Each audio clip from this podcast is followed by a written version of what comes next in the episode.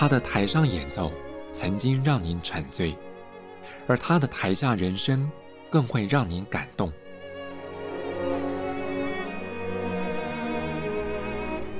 国家交响乐团爱乐实验室 Podcast， 有生命的音符只为您演出。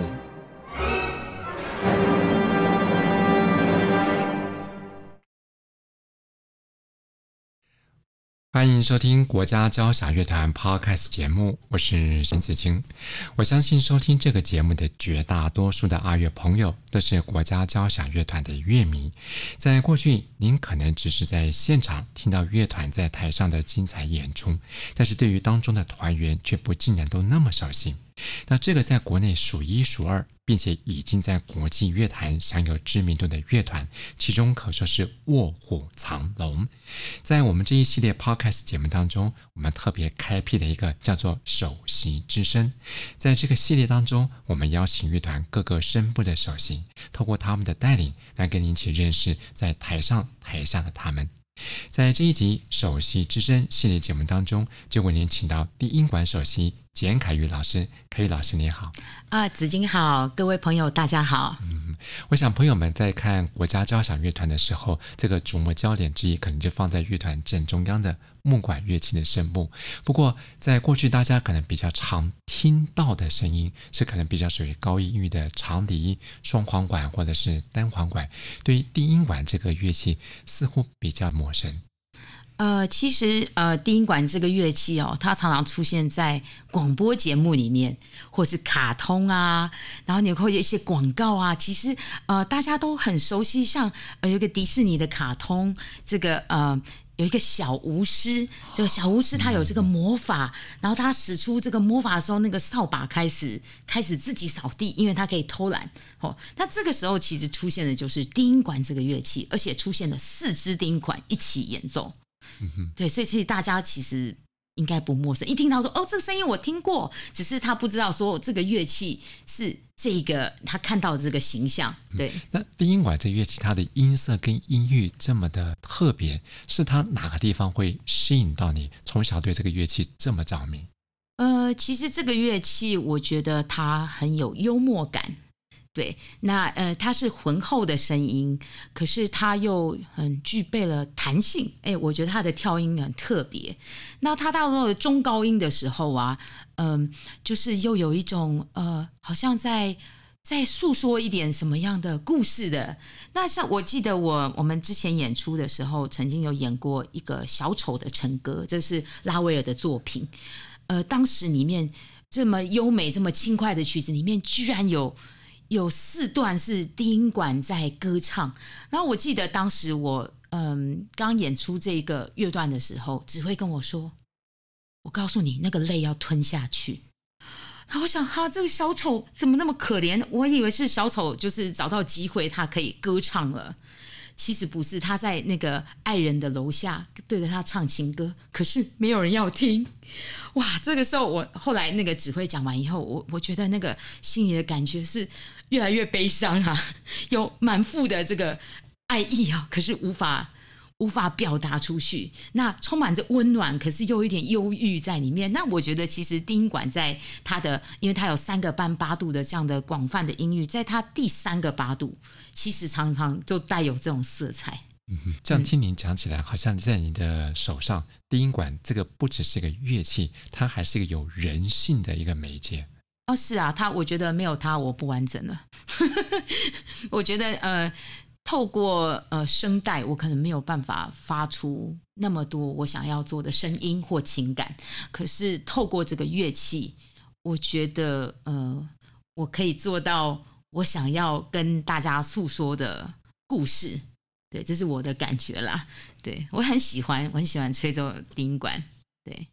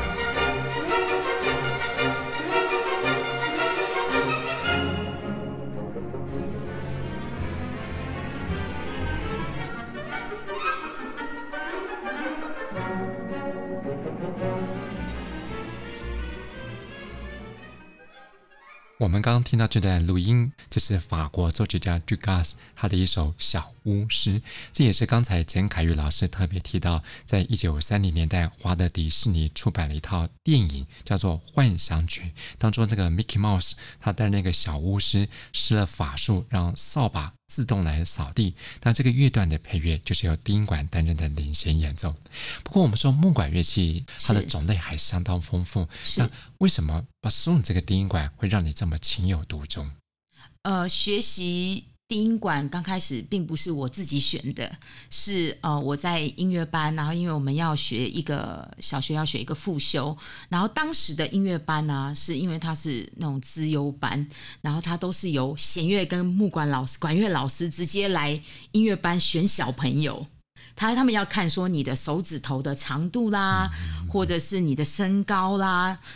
你的嘴型啊，你的嘴唇的厚薄啊，有没有适合来吹奏或者是拉奏乐器？然后这个时候他们在选择出来的小朋友可能会比较适合这个乐器的演奏，他未来比较不会碰到困难。所以那就是谢谢我的老师挑选了我来选低音管，然后我也学得蛮开心的，所以从中发现越来越多乐趣，所以就演奏得很开心这样。不，我们看低音管这个乐器，它的外形好像就相当有分量，那这个会不会对女性尤其是身材比较娇小的演奏者来讲是个考验？在以前小朋友学习的时候，那小朋友因为以前乐器他们就是比较传统，就是因为我们这个乐器有大约是135公分从地上立起来，而且是双排管配备，那这个乐器以前没有小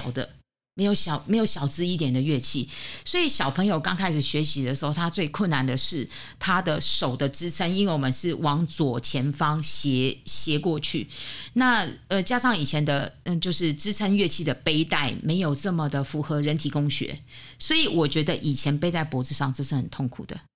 可是现在完全不一样了，现在有那种就是背带是符合人体工学的，小朋友背上去肩膀完全没有压力，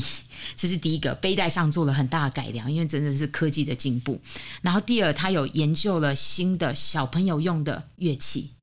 那我们的德文叫做 Fagot，那这个小朋友乐器叫 Fagottino， 那以前是不是 C 调乐器，以前是 F 调乐器，现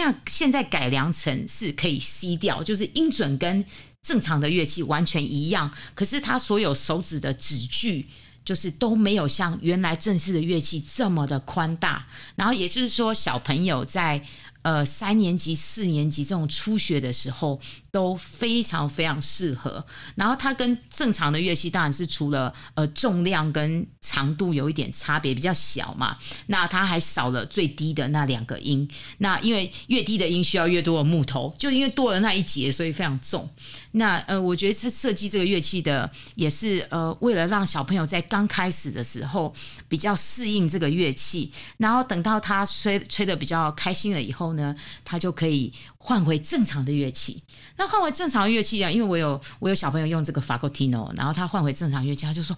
哦，老师左手好重哦，现在老师也厉害啦，老师跟你说上面那一节先拔掉，所以呢其实他也吹得很高兴，然后等到他呢不知不觉他已经中毒了，他觉得这乐器非常好玩，那这时候把那节加上去的时候他就不觉得累。所以我觉得每一个乐器在初学的时候他一定有某方面的辛苦，可是如果他有从中有获得一些成就感及乐趣的时候，其实我们会忽略了这种重量上他的辛苦。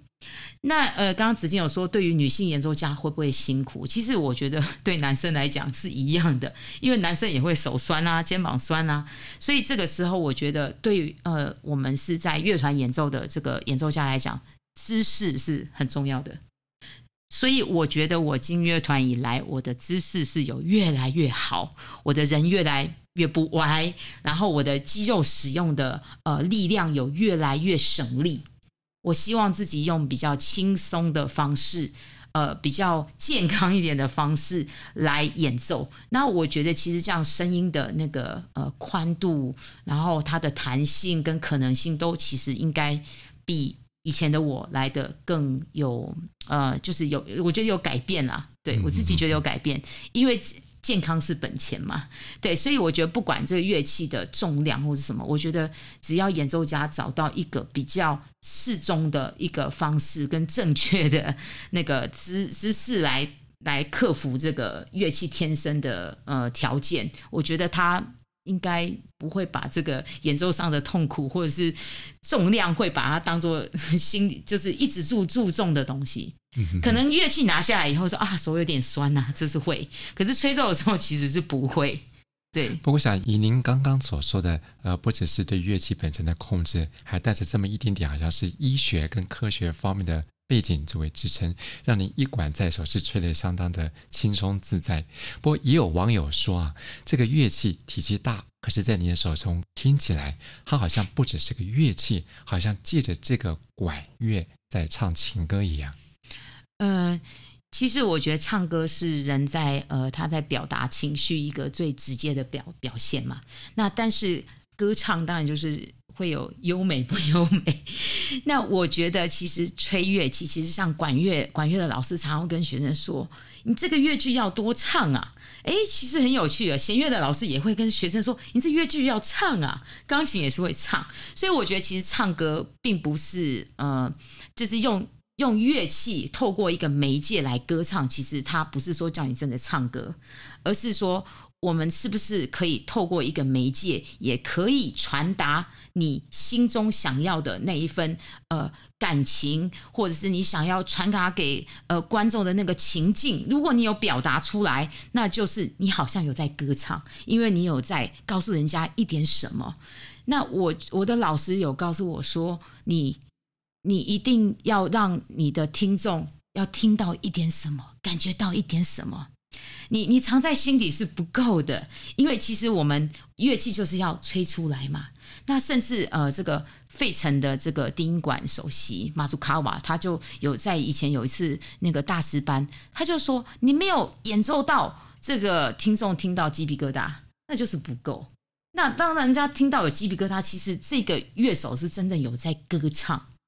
那我只是觉得歌唱的当然内容是不一样的，那我就谢谢这有网友这样讲，那表示说我有传递我的感情出去，我会继续努力。对，这也是我们刚刚一直在提到，就是这个乐器在你手上，它不只是一个乐器，甚至您还把人性注入在里面，所以会不会有时候生活当中的经验对你的这个乐曲的诠释也会有影响？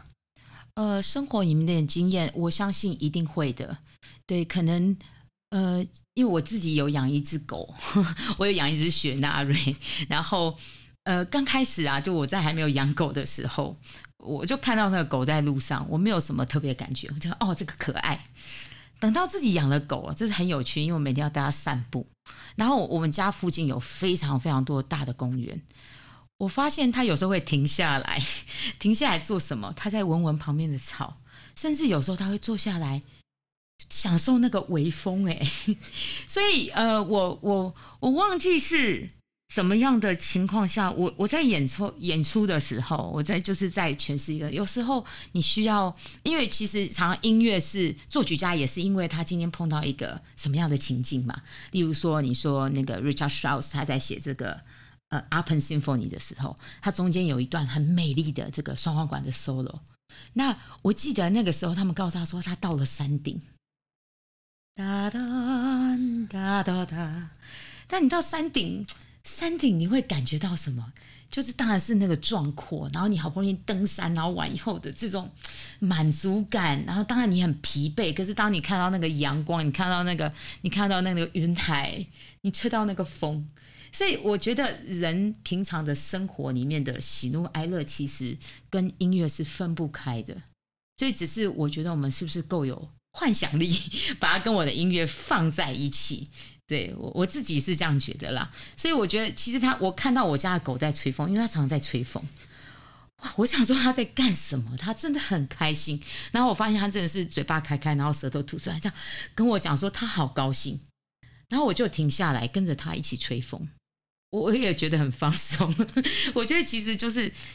我觉得什么样的情境，只要你够有联想力跟幻想力，我觉得音乐是跟生活是完全无法分开的。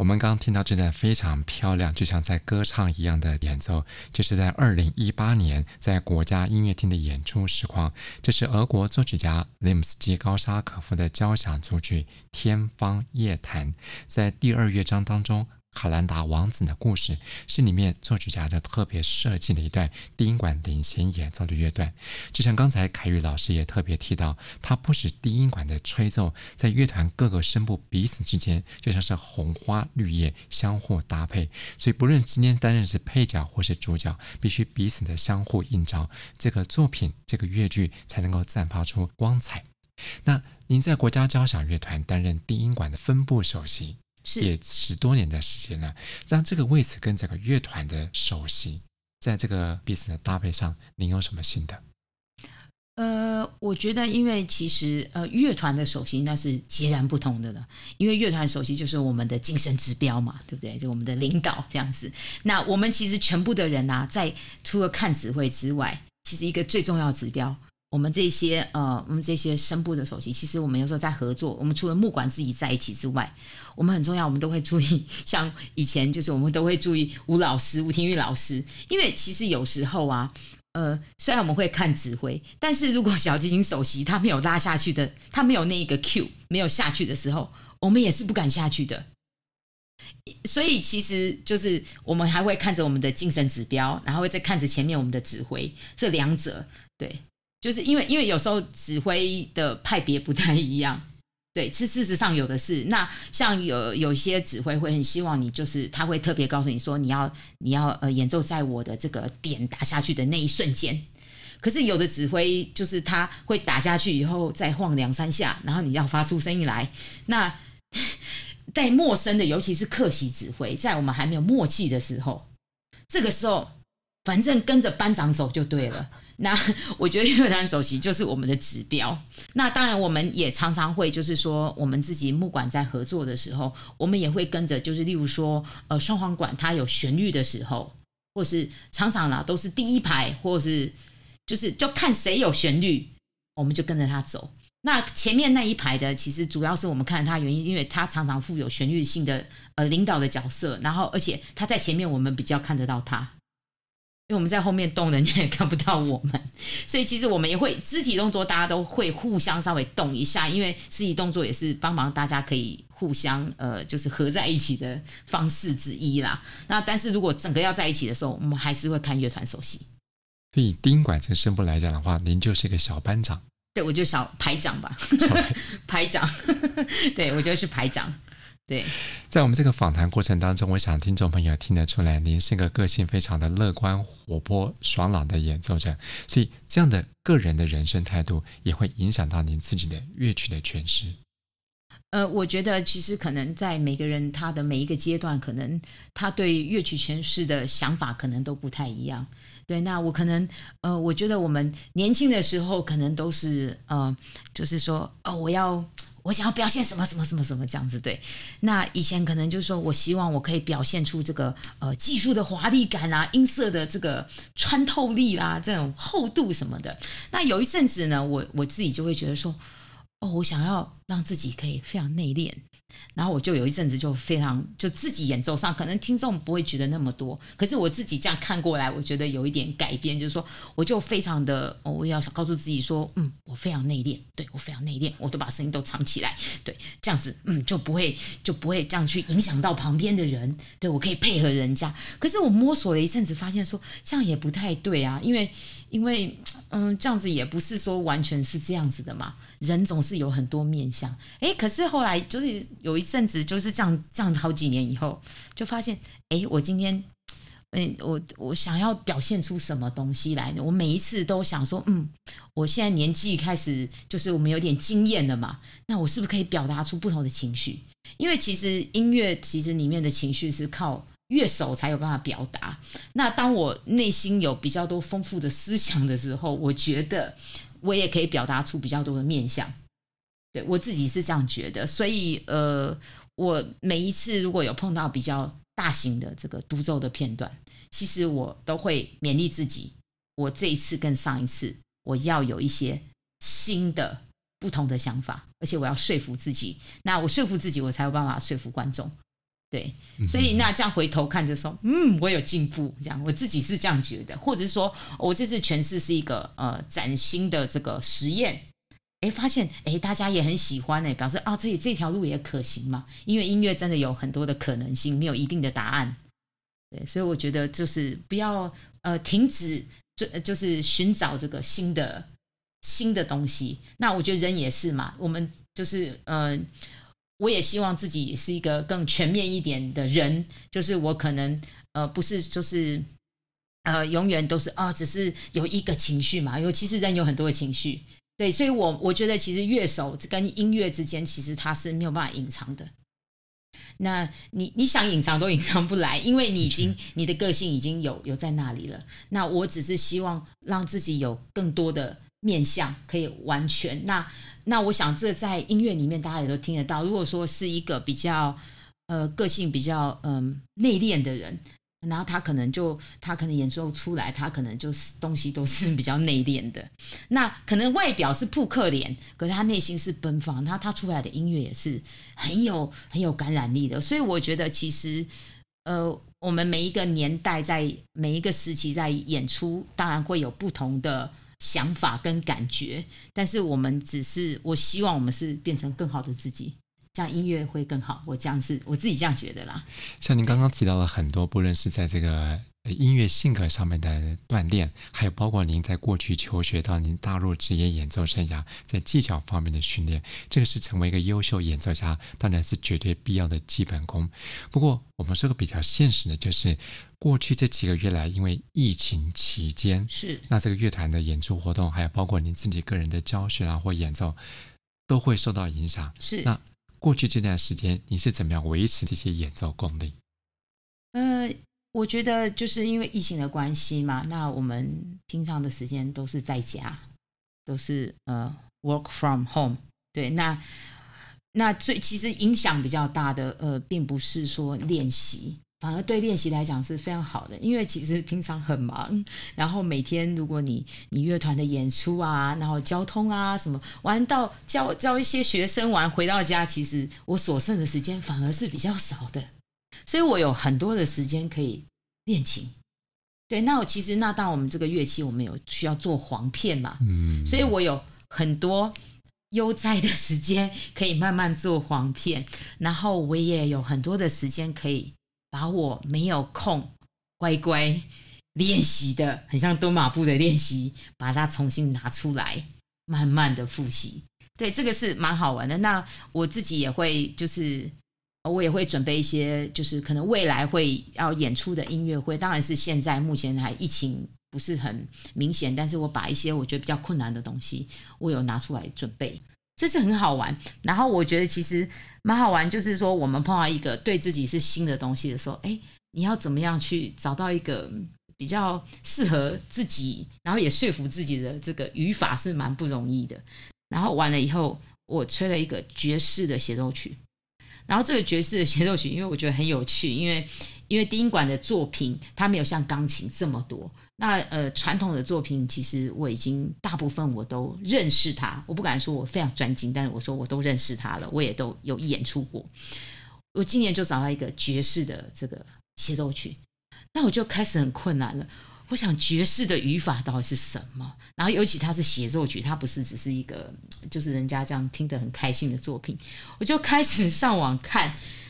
这个爵士乐他们是怎么即兴的，它的和声是什么。所以其实我每天都很忙碌，因为我都在学人家那个语法，然后还有听人家爵士鼓那个节奏它是怎么打的，它到底有什么不一样 swing 啊什么 bebop 我这现在都还不太熟悉，我说实在真的是太多种类，然后蓝调音阶是什么，哇，我觉得这个对于我一个就是从来没有接触过这方面的那个乐手来讲其实是很刺激的东西。那当然就是我自己有把我以前最经典的这些练习曲我有拿出来做超级大的复习，就等于把我们每个乐器都有自己的圣经嘛，把它拿出来好好的拜读这样子。对，那我有对于这方面我有把我们很经典的我已经拿出来通通走一遍了，那个是5月份的事情了，那已经做完了，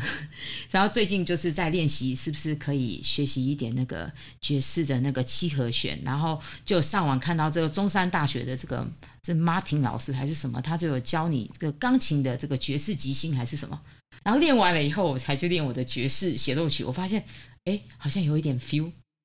对，甚至那个有那个关大伟老师在那个网络上也有那个关于爵士音乐那个，就是他叫你去听这个他的语法嘛，对，就是重音要放在哪里，然后你要自己怎么即兴。我有上去看，然后我也就是有学一下，我觉得蛮好玩的，因为那是跟我们平常传统的都是不一样的。所以防疫期间虽然少了在音乐厅里的舞台，但是在你的现实生活当中，你的音乐的学习还是非常非常的丰富，甚至也有了这样的空间跟时间让你更有多元化的接触。是对，因为其实音乐家需要很多自己的时间去认识自己。的确、对，那所以我觉得反而疫情的时间可以给我们很多练功的时间，也更多了沉淀的时间，是可以这样讲、对，就是你不用着急，然后你当然就是说，当然你还是希望有舞台，这种演出是完全不一样的，对啊，是真的，对。可是准备的时间变得非常多，对。那我其实也练非常多琴，是真的，对。所以真的是台上1分钟，台下10年功。就在疫情这段期间，就像您刚刚提到，给了自己更多的时间回归到自己，从练习或者培养自己的演出功力，都在这段时间您真的做了一个很扎实的基本的训练功。是的，是没错，是没错。在这一集国家交响乐团 Podcast 首席之声系列专访当中，我们特别邀请到的就是国家交响乐团的低音管首席简凯玉老师。在他的介绍之下，我相信听众朋友您不只认识了低音管这个乐器，也从他的身上认识了他在乐团的工作，他的学习，还有他的态度。我相信这些对于国内年轻一辈的低音管学习者都会有所启发。再次谢谢凯玉老师，谢谢子金，谢谢国家交响乐团 Podcast 首席之声系列，谢谢朋友们的收听，我是邢子清，我们下次节目再见。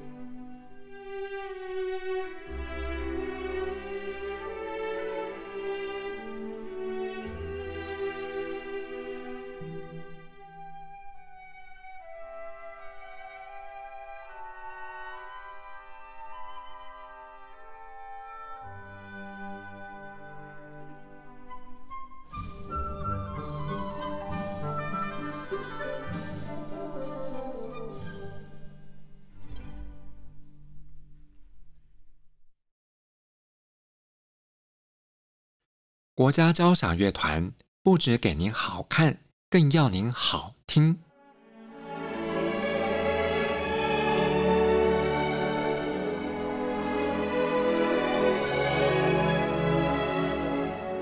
国家交响乐团独家精彩实况，原创 Podcast 节目，舒缓音乐，友善贴心，诚意十足。爱乐实验室 App2021年新乐季温馨登场，请上 App Store 或 Google Play 搜寻爱乐实验室。